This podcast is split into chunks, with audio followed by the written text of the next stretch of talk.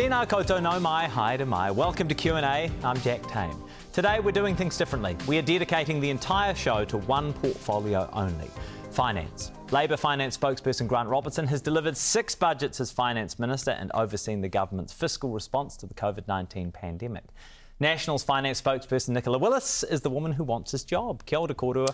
Kia ora. Kia ora. In this first segment, we're going to focus on the big picture. So the state of our economy, inflation and your party's respective cost of living policies. And throughout the show this morning, we're going to share with you some Q and A variant polling results. So we'll start with that this morning. We asked one thousand eligible voters if they think our country is on the right economic track. These are the results. Grant Robertson, why are those respondents wrong? Oh, well, how people are feeling about their own lives is not something I'm ever going to judge. It's been an incredibly tough couple of years for New Zealanders getting through COVID, getting through the, the global inflation crisis. But the good news is that the economy is turning the corner. We saw that with the G D P numbers that came out this week. We can see that in the business confidence numbers that are coming through. And so, you know, New Zealanders know that they've had a government with Labour that stuck with them through that period of time, that supported households and businesses to get through. And we know that the New Zealand economy is resilient and there are better times ahead. Nicola, give us the bird's eye view. How do you assess the state of our economy? Well, New Zealanders are in trouble. The cost of living crisis is entering its third year. Grant once described inflation as a temporary challenge. It's still at six percent, higher than many countries we like to compare ourselves with. For many New Zealanders, their wages have not kept up. They are also facing really high mortgage rates, so mm. hundreds of dollars more going out each fortnight to service those. It's tough. And Grant says, well, it's going to get better. But what they've experienced over the past few years is it never does get better under Labour. And when you look at growth on a per-person basis, even the government's own forecasters are saying that ain't growing till next year. Mm. OK, I want to I want to consider the trajectory for government spending. So, Grant, you've delivered six budgets. At each budget, you set an allowance for the next budget's discretionary spending. How many times in those six budgets have you met or gone under your previous spending commitments? I think it's probably a couple, Jack, but as I've said to you, which ones? Which budgets? The ones at the beginning in, in twenty eighteen, and then in twenty, and then in twenty twenty-one or twenty-two, we were under what we said we would be. But Jack, the point is, those allowances are a means to an end. You have to respond to the things that are in front of you. If there's a cyclone, you have to respond to that. That's what we did. Also, when you look at the, the end result, we ended up with debt significantly under where it was forecast to be at the budget policy statement. We ended up with unemployment under where it was meant to be at the budget policy statement. What we've done is take a balanced approach. Now, it's all very well to say, no, we've set that allowance, we're going to stick to it no matter what. Does that mean we don't pay teachers? Does that mean we don't pay nurses? Because they're the decisions you actually have to make. It's not a theoretical exercise governing. You actually have to govern for the circumstances circumstances that are there. And Let's when you look at hang on, hang on a second, let me finish yeah, this. When you look across the board at what the government's done, at the indicators across the economy, we have done well mm. compared to the rest of the world. Doesn't stop it being hard for individuals and households, but we have spent in a careful and balanced way to support New Zealanders whilst also keeping indicators like debt lower than most other countries in the world. So let's talk about twenty twenty-two, because you can't blame COVID for twenty twenty-two. That year was the year our inflation rate hit seven point six percent. It was also the year you decided to go on the biggest budget spend up in New Zealand's history. You added thirty-eight billion dollars over the four-year period to the economy, including a six billion dollars operating allowance. You completely blew it out. And let's look at what was in that budget. There was money for Three Waters, Te Pūkenga reform, Te Whatu Ora reform. There was money to so renovate our, our I R D health offices. Health reforms aren't important. In the middle of an reform inflation, of our water system's if you let important. me finish, because I let mm. you finish, in the middle of an inflation crisis, you decided to do the biggest spending budget in New Zealand history. And then what did we see happen? Inflation persisted, interest rates went higher, and your cost of living payment that you did, when actually what you should have been doing is reducing tax, Jack, that went to French yeah. backpackers. Jack, it was Jack, the wrong response see, to I mean, an inflationary crisis. That kind of response is, is typical of the way Nicola does this. About one point five percent, mm-hmm. so ninety-eight point five percent of the cost of living payment went to New Zealanders living here earning less than seventy thousand dollars. But if I come back to the beginning of what Nicola said, as a country, we've had to face a number of hurdles. At the same time, we do want our health system to be better. we do want our three waters yeah. to be better. We but do want... But, but Grant, it's not. Point, people are waiting is, longer no, for no, surgery. No, no, no, no. They're waiting longer Those in the emergency room. Those investments needed to be made. For a but also, but Don't also, tell us the health also, system. Also, here's the yeah. last point. On your show, Jack, mm. Christopher Luxon, when he was asked at that twenty twenty-two budget, would he be spending the same amount of money as Labour, he said yes. Mm. No, he yes, said he, he did. would reduce tax, which grant, is effectively which the, the same right thing. thing. Okay. Which okay. is effectively the same thing. Can we just? No, he just said that reducing tax is the same as his spending money. You were going that to, is not the same. Right. You were going People to use right. that money. Right. That right. money right. Thank you. Out. Thank you. Okay. Okay. We're just. We, I've got to keep us on track, otherwise we're going to go down all sorts of rabbit holes. The question I just have on this, on, on the trajectory of government spending, is one of credibility, right? So if we look at the PREFU, which was announced last week. In order for you to stick to your plans, as described in the PREFU, you expect us to believe that for the next fifteen years, your operating allowance, that discretionary spending, will be lower than last year's budget. That is not credible. It is, and the reason it's credible is because we cut our cloth for the situation we were in. We were in a period of time where we needed to support New Zealanders, mm. and Nicola and her colleagues often asked me to spend more. Then we were in a period of time where inflation was high. Inflation comes down, mm. and we've already shown, so you want to go to credibility, we've already said we will take that four billion dollars worth of savings out. Mm. Six and weeks before an election, you no, worked out you'd been No, spending far no, too much Nicola, on backroom bureaucracy, no, no, and Nicola, now you're expecting us to believe that you're a man of discipline. You so, have broken. Okay, no, hang, on, question hang for you. on, uh, no, hang on, Nicola. A question for you then, because National still hasn't released a fiscal plan. Uh, uh, Neither has Labour, over, Jack. Voting so let's overseas, be fair here. Voting Labour overseas have begins. Not, no, no, no. Well, at least Labour we've got a PREFU. No, but what they have done is they have added hundreds of millions of dollars of campaign promises on top of that PREFU. So what yeah, we're going to talk. We're going to talk about those promises. Every dollar is costed well, within the allowances, okay. Nicola. Okay. Nicola. In twenty seventeen, when I was in your position, I brought out a fiscal plan. But then we had the PREFU. Then we updated year? it. Nicola, will National return to surplus faster than Labour? Well, it is uh, a very, very difficult set of books that Grant Robertson has delivered us, and I make this prediction. Okay, so, so no, no, no, no, no, no, no, no, no, no, give us an answer, please. So, yes, that's a, that's... So, just, but let me finish the answer because so this is very important. How will you do that? If I can hang finish on, my answer, you will You interrupted me in the last. There's going to be lots. So, of, there'll be plenty of time to. So interrupt. here's here's the thing: we will certainly deliver a surplus earlier than Labour would have, but. Labour are pretending what they're going to... Cut? No, let Sorry, me finish. No, no, Grant, what Labour are... We're going to get to that. If I can't finish my answer, you're not going to... You interrupted me in my last one. We're going to get to that, yeah. But Labour are expecting you to believe that they will deliver a surplus in twenty twenty-seven. That's based on Grant, for the first time in his entire time as a finance minister, sticking to his operating allowances. He's not going to do that. He's already delayed surplus three times. Okay, He's so I'm not talking about your plans. In twenty twenty-seven. Will, will, will National commit to returning to surplus before twenty twenty-seven? I'm not making that commitment today. What I'm making will, the commitment of commi- is we will hit surplus earlier than Labour would because we will stick so to our commitment. spending discipline. Just, no, because no, you're not going to hit it okay, in okay. twenty twenty-seven. Nicola, can you please be clear with us? I don't believe it, Grant. I do not believe it, and no New Zealander should, because you have never spent you know, so, amount so will, a, will a national Treasury government no, warned no, you no, in Nicola. your own documents so that you spend more so than you, you say, say you will. You say you're going to hit a surplus before us. That means you will have to cut even no, deeper into public gonna, services uh, no, than we no. than, than you have already no, said you're going to. Yes, I'm it does. Stick. There's no other way. Or oh, what else are you going to do? Okay, okay. Can I Tax can I just more? say, on behalf of the viewer, it's great that we're having a robust conversation, but we actually need to be able to make sure we can distinguish your comments over each other. Nicola, be totally clear here. Yeah. Will National commit to returning to surplus in the year twenty twenty-seven? Yes, but Thank not you. earlier than that. Okay. Thank you. Um, you've been asked over and over again about the modelling behind your foreign buyers' revenue projection. We mm. don't need to spend ten minutes on that today. Mm. We're at the point, though, where I think there's more than credibility on the line with this. It's actually integrity uh, on the line with this. Does detailed revenue modelling beyond the tax plan that you have released actually exist? Thank you for asking this question, because this is very important. There has been misinformation about this.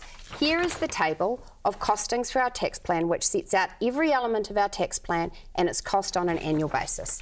Here is the review of our tax plan done by external expert economists who agree that the costings we have put together are credible and fair. Here is the legal advice we released underpinning our costings. Here is a summary of the methodology we used to cost our foreign buyers policy. Now, by contrast, I want you to look at this. This is the costing for Labour's G S T policy. And nowhere on mm. this, by the way, does it model an increase in yes, fruit and does. vegetables being eaten. So actually eaten. that's already built in. And so that's nowhere on this okay. is there an economist who says, as your ads claim, that the full G S T reduction will be passed on to consumers. Nicola, Not an economist has said Nicola, that. Nicola, we'll talk about we'll talk about Labour's plans in just a moment. Mm. W- will you release the numbers behind the modelling? That's yeah, the, that's the question. Yeah, yeah, I mean, on this you piece haven't. of paper are the numbers behind the modelling. We it, are modelling sixteen to seventeen hundred foreign home homes selling to foreign buyers at an average price of two point nine million with a fifteen percent tax, which will generate around seven hundred and fifteen million. Do you have anything more than in that? Year one. Yes, I do. I have a full methodology no, which any... I've detailed here. Is, is yeah. that that's, that's it? it? This is this is what I have explained okay. to you. Yeah. Of course, there are okay. spreadsheets. Okay, okay, okay, but okay. Grant's not releasing spreadsheets. So we'll talk about Grant in a moment. uh, I don't like the resignation questions. I, I know they come up, but given you have already pledged to resign if you don't deliver tax cuts, and given ACT has now pledged to peg back their tax cuts, and New Zealand First has indicated it doesn't support them, do you stand by that pledge? I stand by my pledge. The next National Government will deliver tax reduction to working people that they are owed and that they are due. And, and will you give the same assurance if you fail to raise the revenue that you have projected? We have put together a very no, conservative no, plan. No, well, Jack, this is very important because you've asked me questions about this and I've never been able to answer it in full, and it's important that I do. C- can you, I've this, just asked you a really clear question, is, so can you please give me a really I'm clear answer? You really will you give the answer. same assurance if you look at if the way we have put our tax plan together, we have built in buffers. So we have taken conservative estimates for the costs of elements of our tax plan. We have also ensured that in year one, we generate more than half a billion dollars more mm. than Jeff, is needed to, to deliver to tax reduction. And then we have put this yeah. in the context of a fiscal plan, which you will see shortly, which also builds in buffers. So I am confident that we have put this together in a way that means we will not need to borrow for tax cuts mm. and we will not me- need to make so, reductions in any frontline services. Nicola, that doesn't answer the question I just asked you, which is would you give the same assurance if you don't get the revenue you have projected? No, and can I tell you why? Because the revenue that we get depends on the economic growth conditions and therefore how much tax people are paying across a range of things, and it depends on the economic conditions that we're in. But I will be delivering tax reduction. So, Jack, Nicola's tax plan relies on selling twenty billion dollars of land, housing to offshore buyers. That is not credible.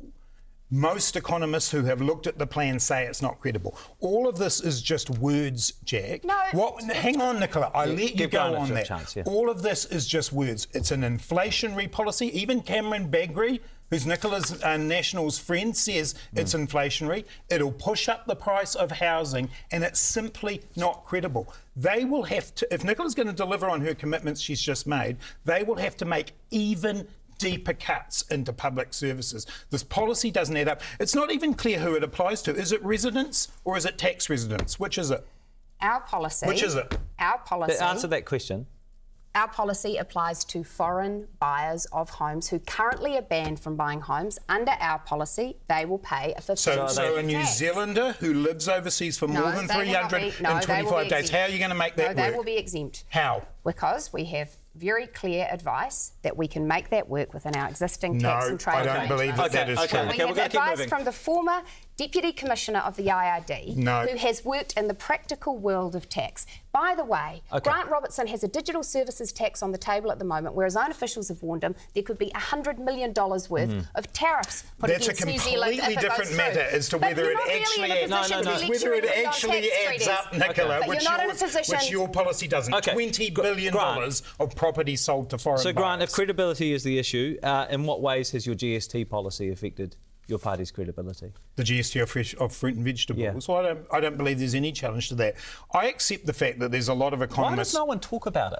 Well, on I'm the campaign about it now, aren't yeah, we? Yeah, well, I, I mean, I noted the it's other night that in the ten, latest it's debate... It's one of our ten cost of living measures. It is a central policy. Uh, yeah, but it's one of our ten cost mm. of living measures. It sits alongside the increases we're doing to working families. What does Cameron Bagrie think of it? He doesn't like it either, oh, but I, no, not a surprise yeah. to me there. So, but so the you point, accept Cameron Bagrie's... Hang on a minute, did you want me to answer the question that you asked me at the start? So look... We have, we've gone through, we've costed that policy. The economists who are opposing it aren't opposing mm. it because they don't think it adds up. They're opposing it because they don't happen to think it matters. It does matter mm. to some of those people who are in the supermarket who are really struggling to buy the food, the fruit and the vegetables that they want.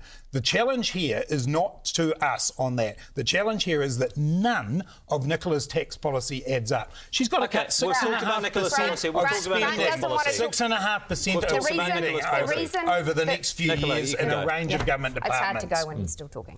The the reason that you don't want to talk about your G S T policy I'm happy is, to because, talk about it. is because you know, and you said it just a few months ago, that most of the benefit of this policy mm. will pass to supermarkets. Absolutely and that's what not. economists are concerned because about. You know You've what, done Nic- misleading advertising, oh, telling okay. New Zealanders that fifteen percent will go through to the price of their apples and their carrots. You know that's not right. You've said that's not right.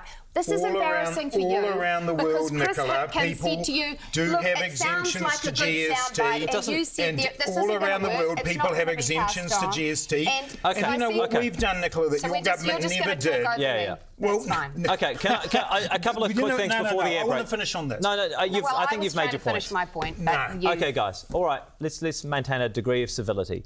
Will you support keeping Adrian Orr as the Reserve Bank Governor? If you're uh, a finance that minister? That is an independent role, and so, yes. You will? Yes. We'll be reviewing the performance of the mm. Reserve Bank over the period uh, during which extraordinary amounts of, of money term, printing happened. For, for the remainder of this term, you, you will we keep We respect him. the independence of the Reserve okay. Bank. Um, very quickly, you want to give, what, sixteen billion dollars in tax cuts, and I asked you a few weeks ago if your tax cut would be inflationary. Mm-hmm. You said it wouldn't be because Kiwis would choose not to spend it. Quote, mm-hmm. I asked you, if New Zealanders all choose not to spend the money, then it won't be inflationary. That's the theory, right? You said yes. So we've polled it. These are the results. So forty-four percent of respondents said they would spend that tax cut on everyday essentials. seven percent said they would spend it on something they wouldn't normally buy. So more than half say they will spend that tax cut. Does that make it inflationary? I think you will recall that what I said is I think some people will save it, and that poll completely confirms my view. That's not my question. forty-four percent will save it. No, I do not think it will be inflationary, and I'll tell you why. I brought this report with me too. Treasury advised Grant in twenty twenty-two that tax cuts are less inflationary than government spending. That is their advice to him. And the reason for that is because government spending creates more inflation mm. because with tax reduction, some people will use it to pay down their mortgage. And believe you me, okay. they, they said less inflationary, right? People, less inflationary, but right. they didn't say they it's not no inflationary. inflationary. But they also said that, that and recent work has found that government investment and consumption tends to have the largest effects on domestic demand and interest rate. But they're not while saying it's not. Transfers and tax changes yeah. have less effect. Well, the alternative here, Jack, let's be really clear about the universe we're living in. The alternative Otherwise, is reining in fiscal spending and no, no, not no, giving a tax cut. That is not the alternative, because every dollar of this tax okay. plan is really a dollar clear. that Grant would otherwise spend on another huge government program that may or may let's not deliver clear. the outcomes Over the promises. next four years, for Nicola's tax plan to work, twenty billion dollars has to get pumped in to the economy from foreign Should buyers. Yeah. That will definitely I think, be I think we've talked about it enough. I think we've talked about the foreign buyers enough. I'll tell you what, after the break, we're going to talk about productivity instead. Is there more to New Zealand's export future than milk, meat, and a few tourists in Queenstown?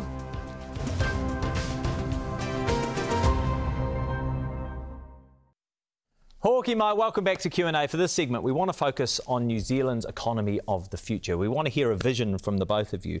I'm going to start with a philosophical question. Grant, to what extent is it the government's job to reshape our export economy? It's certainly our job to support New Zealand to lift the value of our exports. It's not the job of the finance minister or anyone else in government to say to somebody, you must work in this sector. But what we can do is add value and find new markets, find uh, new ways of New Zealanders making higher wages, doing that in a low emissions way, and making sure we deliver economic security. There is no single silver bullet for productivity mm. in New Zealand, because if there had been, finance ministers over decades would have fired it. You've got to build on what we've been doing, new trade agreements that we've been able to sign, start adding value in our agricultural sector, the mm. agri-tech support that we've given, which I think has been, you know, significant in lifting our performance there. Uh, moving into a renewable energy space, the new economy, making sure we get science working towards driving new outcomes, mm. game development sector, all those areas where we're good, and okay. the government's job is to get alongside those who are doing that and lift the value of it. Same question to you, Nicola. So Where growth comes from is an individual deciding, I'm going to do something new, I'm going to take a risk, I'm going to invest in that business, or I'm going to buy a big new piece of machinery, or I'm going to hire another ten people, mm. or I'm going to work an extra hour, I'm going to do an innovation, I'm going to do it a different way. Government's role is to create the conditions in which people will make those decisions. Mm. And so first, do no harm. Don't put too many barriers in the way in the form of red tape and regulation. Second, make sure that if there are issues that are getting in their way, you know, it's taking too long to get freight from port uh, to the factory, then try and reduce those barriers. Make sure that they can get the skilled workers that they need. Make mm. sure they're not in a high inflation, high interest rate environment. Help build access to foreign markets. Mm. The government's role is to create the conditions in which businesses and individuals want to invest and grow. OK, we're going to have a quick look at the exports as they stood, the top five exports in New Zealand in twenty nineteen. So this is pre-COVID nineteen. You'll remember at the time tourism was going through a particularly strong surge. Ten years from now, is there another sector that you think will feature in those top five, Nicola? There's three that I've got my eye on that I'd mm. like to see there. Export education, aquaculture and software as a service. Grant? Yeah, on the latter of those, software as a service, I do think we need to see in there. I'd also like to see agricultural technology mm. in there, and that to me is an example of the point I was making. We're brilliant. We've got great farmers, good sustainable farmers. Let's build on that. And the other one I'd throw into is around renewable energy. Mm. We are the best in the world at renewable energy, and we need to get not only that going for New Zealand to reach our, our one hundred percent target, but also to make sure we're exporting that technology to the rest of the world. You know, the things that are in there will still be present because they're the core and the base of our economy. Yeah. But there's tremendous opportunity to add value, to get into new markets and lift what New Zealanders get out of that in terms of their wages. I don't want to make you um, pick between your babies, but uh, what what are each of your favourite policies, your, your single favourite policies when it comes to a policy that will drive productivity and growth? So the best predictor of how productive our economy will be a decade, fifteen years from now, is what's happening in our classrooms today. And we have an education problem in New mm. Zealand where our children are learning less in reading, writing and maths than the generations that came before them. So we have to fix that, or not only our society and our community, but our economy mm. is down the toilet. So what we're going to do is do the basics brilliantly in our schools. We're going to bring back an hour a day of reading, writing and maths. We're going to bring back a clear curriculum, structured literacy, assessment, progress reporting. We're going to get our kids educated. I'm extremely proud, Jack, of the work we did to get New Zealanders into apprenticeships and into trade training. Um, we've made a real um, dent in what was a skills deficit. Mm. But, you know, rather than pick that, I'll pick another one, and that's infrastructure. We've got to make sure that we actually invest properly in infrastructure over a sustained period. We've got seventy-seven billion dollars coming down the pipeline.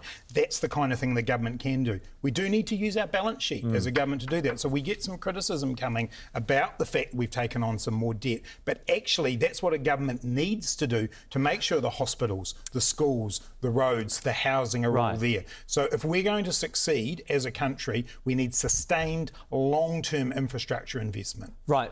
The, the infrastructure deficit is two hundred billion dollars mm. in New Zealand by some estimates. What would a national government do differently in funding that infrastructure? We want to work with the private sector in a way that just about every other developed country does. So what that means is that we work with things like the Superfund, the Canadian Pension Fund, other big institutional investors around the world who want to invest in long-term mm. infrastructure, and we give them revenue tools to finance the building of infrastructure. For example, we let them take a charge on development uplift that happens. We let them do a value uplift charge. We let them do tolls. We let them generate the revenue to pay off long-term infrastructure assets.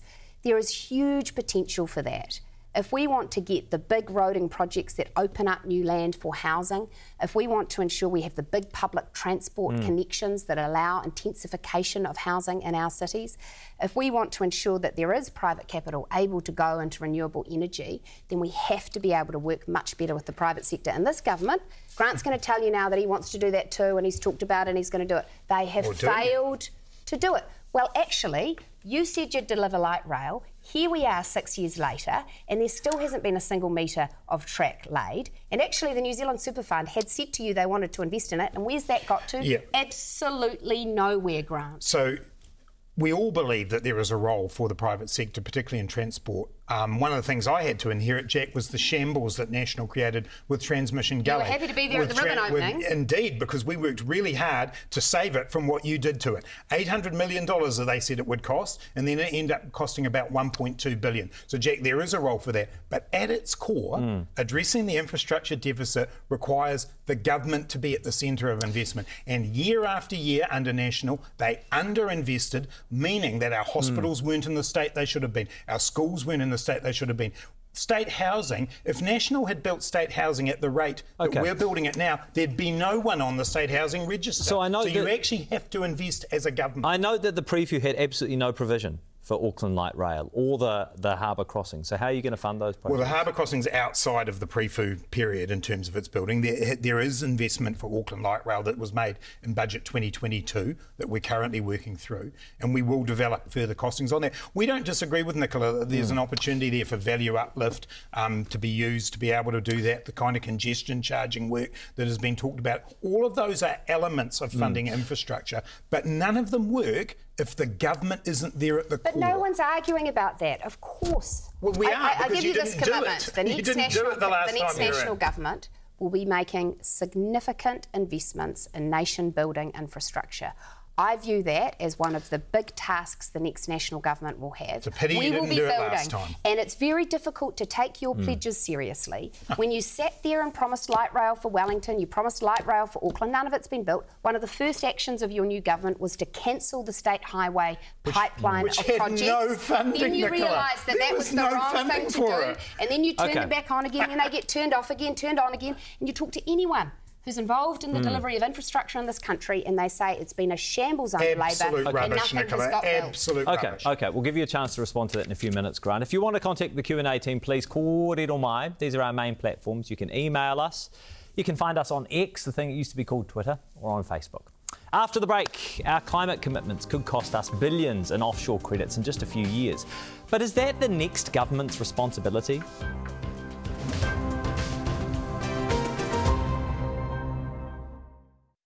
Kia ora iti, we welcome back to Q and A. We're dedicating the whole of the show today to Labour and National's finance spokesperson Grant Robertson and Nicola Willis. In this segment, I want to talk about trade-offs, and we're going to start off with a poll question.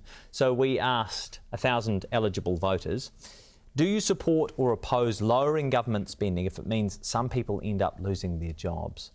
So thirty-eight percent support, forty-two percent oppose, twenty percent don't know. Now, Nicola, Labour has announced eight billion dollars in cuts Um, to plan spending over the next four years. In addition to that, National says it'll make almost two point five billion dollars in cuts to fund the tax cuts. To be clear, how many public sector jobs would National cut? We have not set a number for that because we do not have a target for that. What we want to do is we will say to chief executives across twenty-four government agencies we've identified, we are concerned with how much your departmental, that's the cost of running yourselves, spending mm. has increased up sixty-two percent over the last few years. We think that's out of proportion to the services that are being delivered to New Zealanders. We would like you to find six point five percent worth of savings on mm. average. Go away, have a look for that, come back to us with your recommendations. Here's the rules. Protect frontline services. Stop things that are wasteful, stop things that aren't delivering mm. enough impact for everyday New Zealanders. So so it's six hundred million dollars a year in savings you want, divided by, say, just roughly, salaries of ninety thousand dollars a year. I mean, that would be six thousand five hundred redundancies at that level. Can you give us a ballpark figure as to the kind of expectation you have? Are we I, talking... I do not have a ballpark figure, and the reason for that is I genuinely want to work with our public servants to work with them to identify where the savings should be made. Here's some of the things that they will consider. Is it necessary, for example, that this year the I R D has embarked on a thirty million dollars renovation project? Is it necessary to run lots and lots of task mm. forces and working groups? Is it necessary to do the amount of report writing that they're doing? Are they leasing offices that are actually affordable? Are there vacancies yeah. that should not yeah. be filled?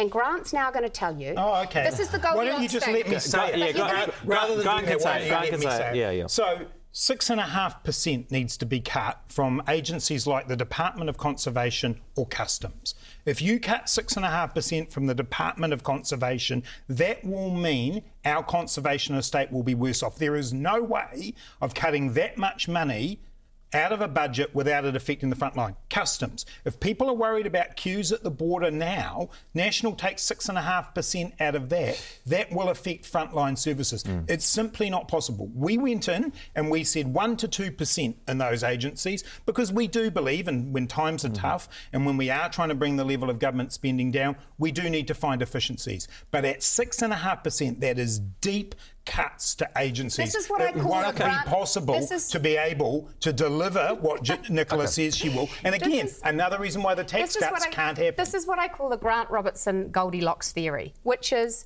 the amount that Grant Robertson wants to reduce from government agencies. Is there a difference between one and two percent and six percent? Four billion dollars over the next four years mm. is perfect. One or two percent. Even though he's he's, a, he's, he's actually right. targeting education and agencies, I'm not even including. That's going to be perfect, and not a single one thing's going to be affected. No, but if we do five hundred, but if we do five hundred ninety-four billion million more, then that's going to be swinging. More cuts. than double. No, that's not true, Grant. So it you is. actually understand numbers. You've proposed a billion dollars in cuts a year. We're proposing five hundred ninety-four. We proposed that is not double. Your maths should be better than we that. We have provided five hundred four million. No, don't okay. put misinformation out. five hundred four million, and you're putting five hundred ninety-four on top of that.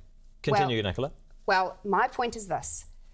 After years of telling us every dollar of government spending was absolutely yeah. necessary, you admitted six weeks before an election that actually you could afford to cut billions out, and now you're telling me that I can't find more savings without affecting frontline services. Just and frankly, I think, think that lacks credibility. So, so, so just to take the just to take the Department of Conservation example, how will you deliver a great walk, which is National Party's mm-hmm. policy, while simultaneously cutting D O C's budget? Well, there's two things we want to do. The first is, in terms of D O C, we will be asking them to find savings in their backroom departmental functions. So the numbers I'm using are different mm. from Grant's because he's looking at the entire baseline, which includes their frontline so services. So what is backroom for D O C, say?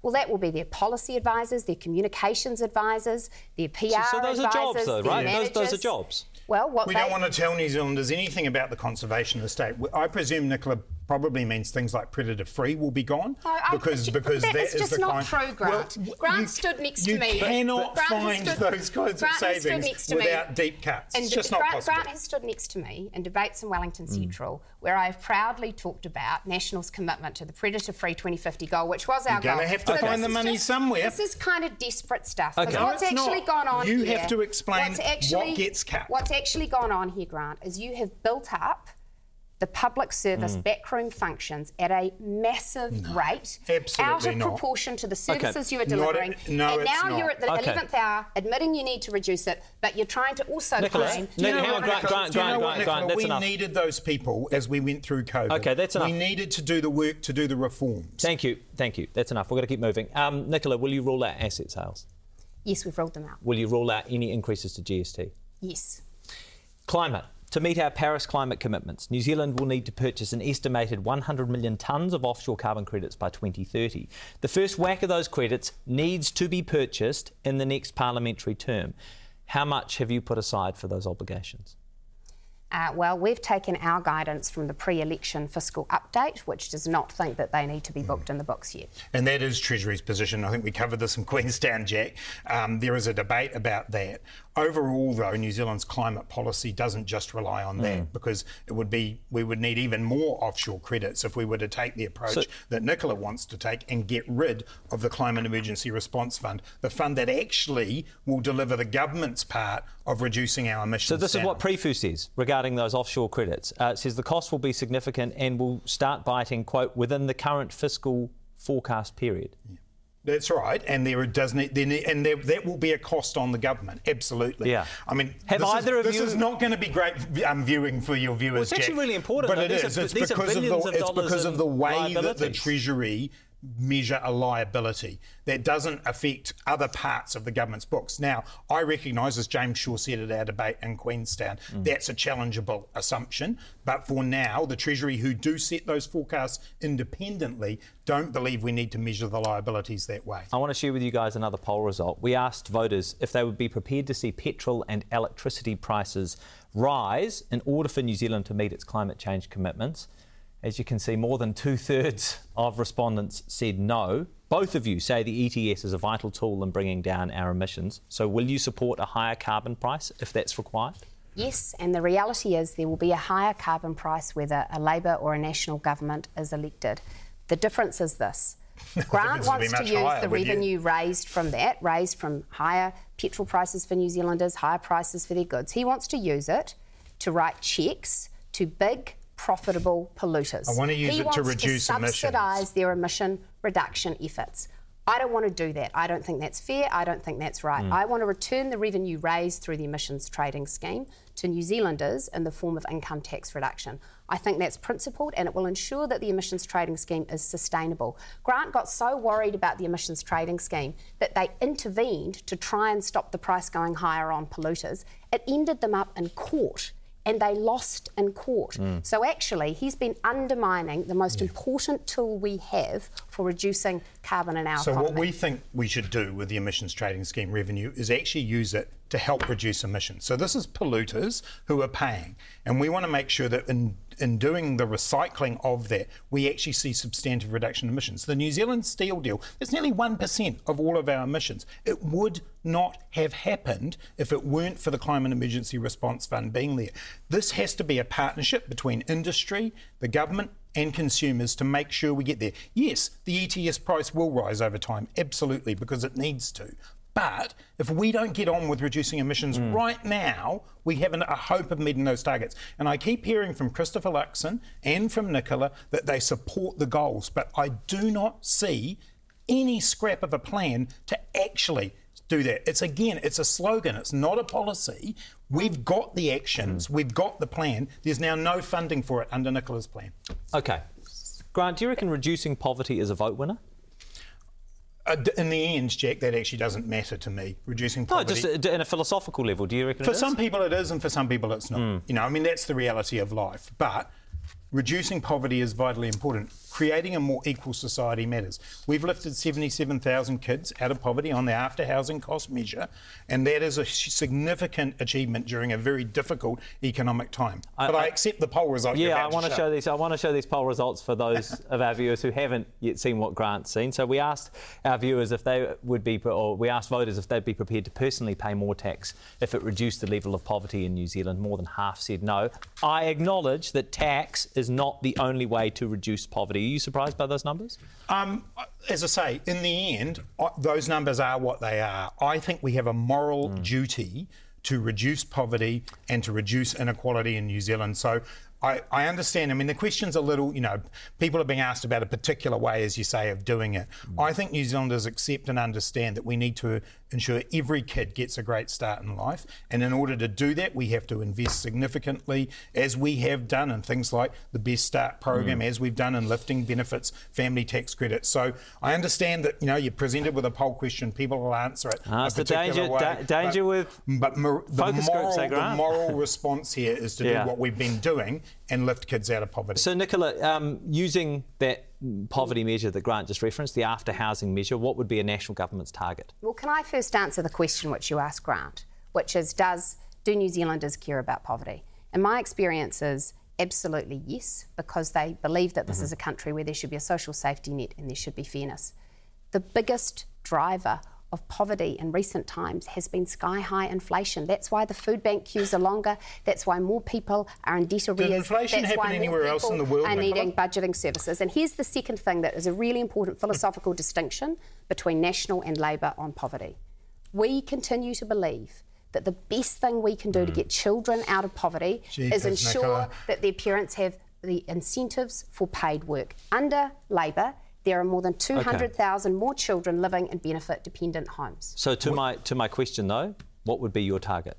Uh, using the measure well, that Grant have, just used for child poverty well, reduction? We, well, we actually supported the Child Poverty Reduction Act and the targets within it. Right. So that's your that remains your target yes. for the next term in Parliament. You, have you to know, s- Jack, can I just say one thing about that? In Budget twenty twenty-one, I was really proud when we restored the level of main benefits to where they had mm. been, the value of them, when Ruth Richardson cut them in the nineteen nineties. Every national government has ignored getting New Zealand to a more equal place and made it more unequal. So it's pretty rich to be lectured by Nicola about child poverty. I'm proud of what we've done. There's more to do, but it won't happen with the kind of policies Nicola's so, promoting. So, I'm, OK, I, I, this will be my last question in this segment. Can you, can you both explain to me your positions when it comes to indexing benefits? Because you have quite distinct positions on that, and they are significant differences. Grant, you can go first. Yeah, look, so we took the advice of the Welfare Expert Advisory Group and indeed the Children's Commissioner, who said you need to index this to the average wage. It'll make the biggest difference. That's what the Children's Commissioner said to poverty. So because that, wages have traditionally yeah, risen faster and, and than the rate of inflation. And every now and then you'll get a blip with inflation like we've had, and we've done a top-up. Mm. And so we did a top-up to make sure that it kept up. But long-term, the experts have told us, index it that way and you'll have a major impact on poverty. We want to maintain what was the long-standing practice under successive Labour and National governments of linking benefits to Which the cost to of living okay, so that yeah. when inflation increases, benefits increase as well. All right. After the break, we will ask what will happen to house prices and rents under a potential National government.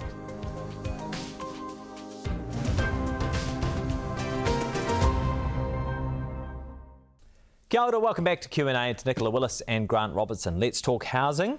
Relative to the average household income, Nicola, what is an affordable house?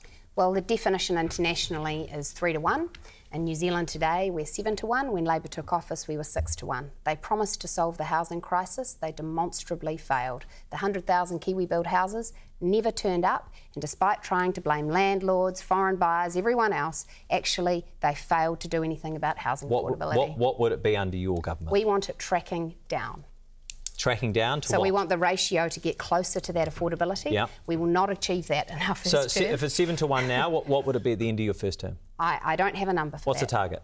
Well, I want it targeted to be much lower than it is now. Grant, what's an affordable house? It's the same. I mean, that is the three to one ratio. And you, you and I have had this debate many times, Jack.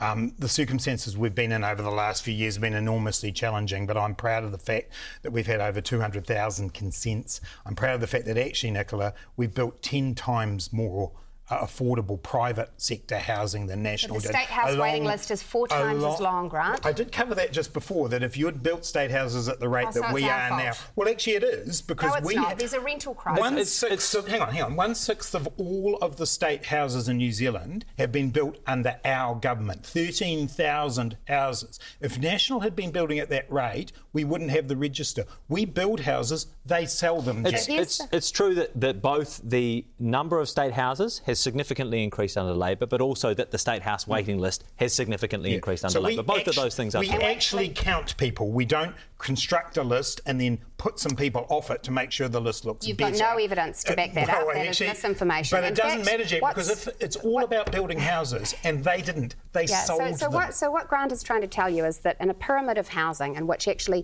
there is all of this housing, that this tiny bit at the top is going to solve it all, and that's no, social housing. Actually what you need is a functional building market in which you're building mm. more homes. You need a functional rental market in which rents aren't going up one hundred eighty dollars a week on average since Labour came to office, pushing more people onto the State House waiting list, pushing thousands of children into emergency motels.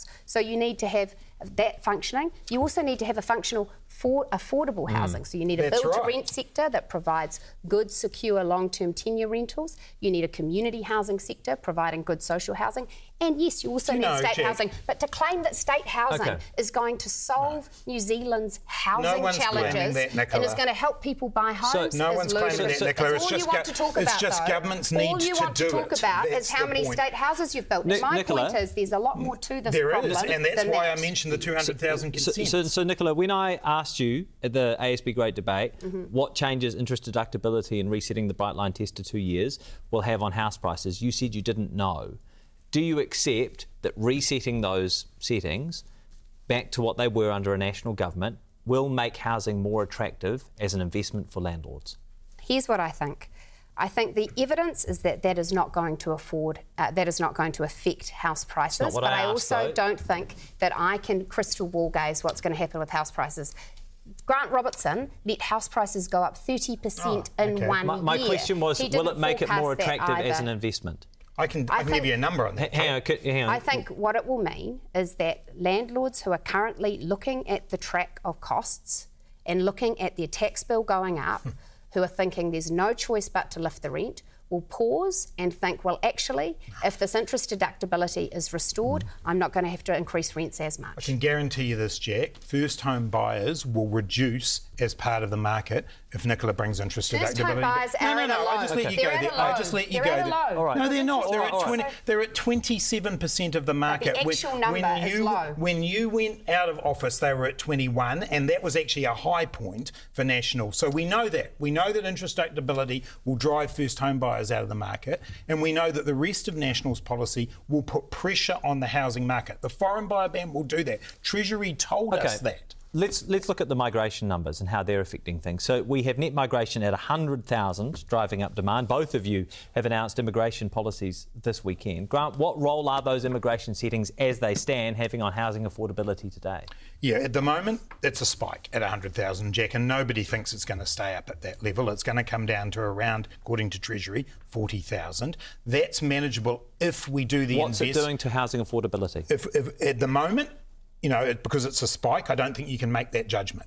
At around the forty thousand level... one hundred thousand over... extra oh, no, look, people. Look, don't worry, it's going to be putting some pressure on, but it's, if it continued as a trend, it would have an enormous impact on housing affordability at the one hundred thousand level, but it's not going to, Jack. But the point here is... we build more houses. That's the answer to this. Now, Nicola used to be a fan of something called the medium... Have you increased the housing stock one hundred thousand in the last year? Of course we haven't, but the medium density housing rules that we brought in, that Nicola supported, they were going to make a big difference to making sure that councils mm. could actually get them built. Nicola got rolled by Christopher Luxon, and so we don't have that any longer. This is ludicrous. But we've got to have a plan that involves councils, private sector and the government working together. So, we're doing that now. National's policy takes that away. So actually what you did, Grant, was you spent years pretending that KiwiBuild and state houses would solve the housing crisis. What National has consistently said mm.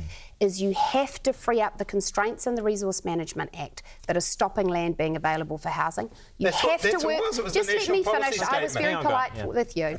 You have to work with councils to ensure they zone more land for housing. His party used to say... Mm. get rid of the metropolitan urban limit in Auckland so that more greenfields land can be developed. They let that die.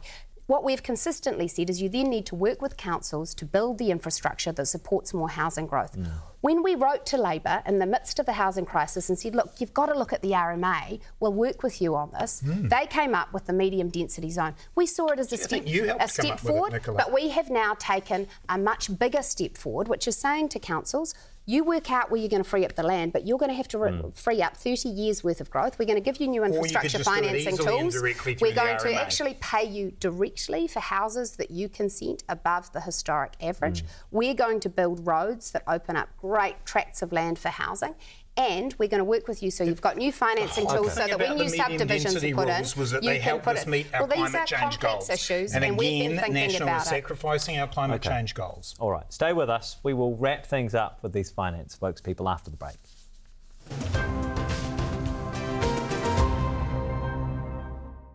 Welcome back to Q and A. It's almost time to finish our debate. For the last segment, I want to consider, consider some of the biggest dynamics to likely impact our economy in the next few years. We have an ageing population. National is committed to increasing the age of super eligibility, but over twenty years, by which time I will almost be eligible.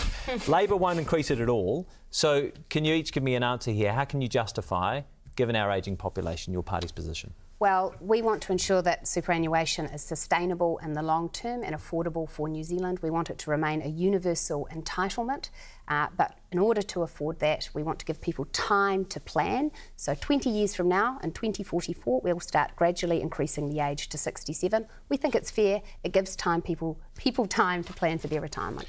So we think dignity in retirement is a birthright for New Zealanders. People have paid taxes throughout their lives. It is affordable if you choose to make it a priority. So yes, it will be a higher amount that we need to spend. But we believe that for New Zealanders, dignity in retirement matters. They've mm. contributed. sixty-five remains a good age. OK, I want to share with you a final couple of uh, polling results. So we asked, given the state of polling trends at the moment, if our respondents would believe a change to a National-led government would improve New Zealand's economic situation. So, yeah, thirty-seven percent said yes, twenty-one percent said no, thirty-two percent said it would make no difference. We also asked, would a change to a National-led government make New Zealand's society better? You can see, once again, there the results are split somewhat. A question for both of you. How will it be possible for New Zealand to deliver core services, to address our infrastructure deficit, to prepare for an ageing population, to mitigate and adapt for the climate change future, mm. without substantially expanding the tax base and introducing new revenue streams. So here's what we have to do. We do need to have more revenue in the future in order to fund good public services and to ensure that we can invest in infrastructure. The best way to do that is to grow the economy. It is with economic growth that we will have more money for the things we want. Richer countries, Australia, the U S, they can afford more things. European countries, they are richer than us, and that's mm. why they have better public they services. They also have more revenue streams we in want, many cases. We want New Zealand to be a wealthier country, and when mm. we look at economic growth and you look at those mm. polls as to why people back National, they know it's because there are some basics we do well. You have to manage the books well and keep discipline around spending. You can't let tax get too high or it puts people off working. You have to ensure the regulatory framework encourages investment and growth. You have to actually deliver infrastructure, not just talk about it. And you have to have high standards in education. Okay. All of those are things that we are committed to that will grow the economy so that New Zealanders can have a lower cost of living, pay less so, Jack, tax and, we're and get better public services. Running a limited amount of time, as we both know. This is why it's not the time for tax cuts, because right now we need the money to invest in health and in education and in housing. I agree with Nicola that we need the economy to grow. That's why we've got the investments in place that we do around the mm. things we were talking about during the productivity segment. But this is all about balance. And over the last six years, I've had to deal as Minister of Finance with a global pandemic and a global inflation crisis. Mm. And through that, I've steered us to the point that the International Monetary Fund and the big ratings agencies have given us the tick of saying, you've got the balance about right here. We need the economy to grow sustainably, but we also need to use our balance sheet to make sure we're supporting New Zealanders. That balance is tricky, but if you look after people, which is what we've done, mm. the economy will look after my, itself my question, as well. My question was about introducing new revenue yeah, streams. And as I say, we've got some, we've got the digital services tax there, but we've said that right now isn't the time to throw the tax system up in the air at all. We can grow the economy sustainably, and we can use our balance sheet mm. to support New Zealanders through. The bit that Grant always misses is you have to drive more value from every dollar. The reason he has an insatiable I think I appetite said that for right more taxes, at the beginning. Mm. And, and mark my words, if he was elected You're with the one campaigning on four new taxes, Nicola, then there will be big new, new taxes, taxes on working people, is because actually you don't judge a government by how much it spends. You judge it by the results it gets for it. He's increased government spending mm. by eighty percent. And you know what? Two and I am yet to find a New Zealander who can say to me, housing, you know what, the hospital services are eighty percent better off. The education's eighty percent better off. You can't govern in theory, Nicola. You have to govern in reality. You haven't delivered results for the extraordinary increase okay. in spending you have overseen. We have delivered those results. We got New Zealanders through COVID. We've lifted seventy-seven thousand kids out of poverty. We've got sixty thousand kids and, and older people into apprenticeships. So, Grant, Grant, what is, as Finance Minister, what is your biggest piece of unfinished business? Probably making sure that we've got that climate change agenda sorted. Um, I accept the fact that it's the biggest driving issue and it's the one that we've mm. got the most work to do. But every sector of the economy mm. continues to need work. I didn't come in as Minister of Finance expecting to be doing this through mm. a pandemic. It's been tough. There's a lot of hindsight economics going on today, but I'm proud of what we've done and we're going to push on. OK, we're going to finish up now. So give me thirty seconds each. How will New Zealand be different? How will it be better if you are the Minister of Finance and you're sitting here, we're repeating this debate in three years' time? Nicola. We'll have a much stronger economy. The cost of living will be much lower. People will be earning more and able to get ahead, facing less tax. We will have ensured that there is infrastructure that has been built and a lot more in the pipeline to be built. Education standards will be higher, and in health you'll see those targets mm. on waiting times and elective surgery increasing, because we will have had ministers who drive results, who don't just spend taxpayers' money as if it's theirs. So, Jack, inflation will be back down inside the one percent to three percent band, which means New Zealanders will know for sure that their wages are going to exceed inflation.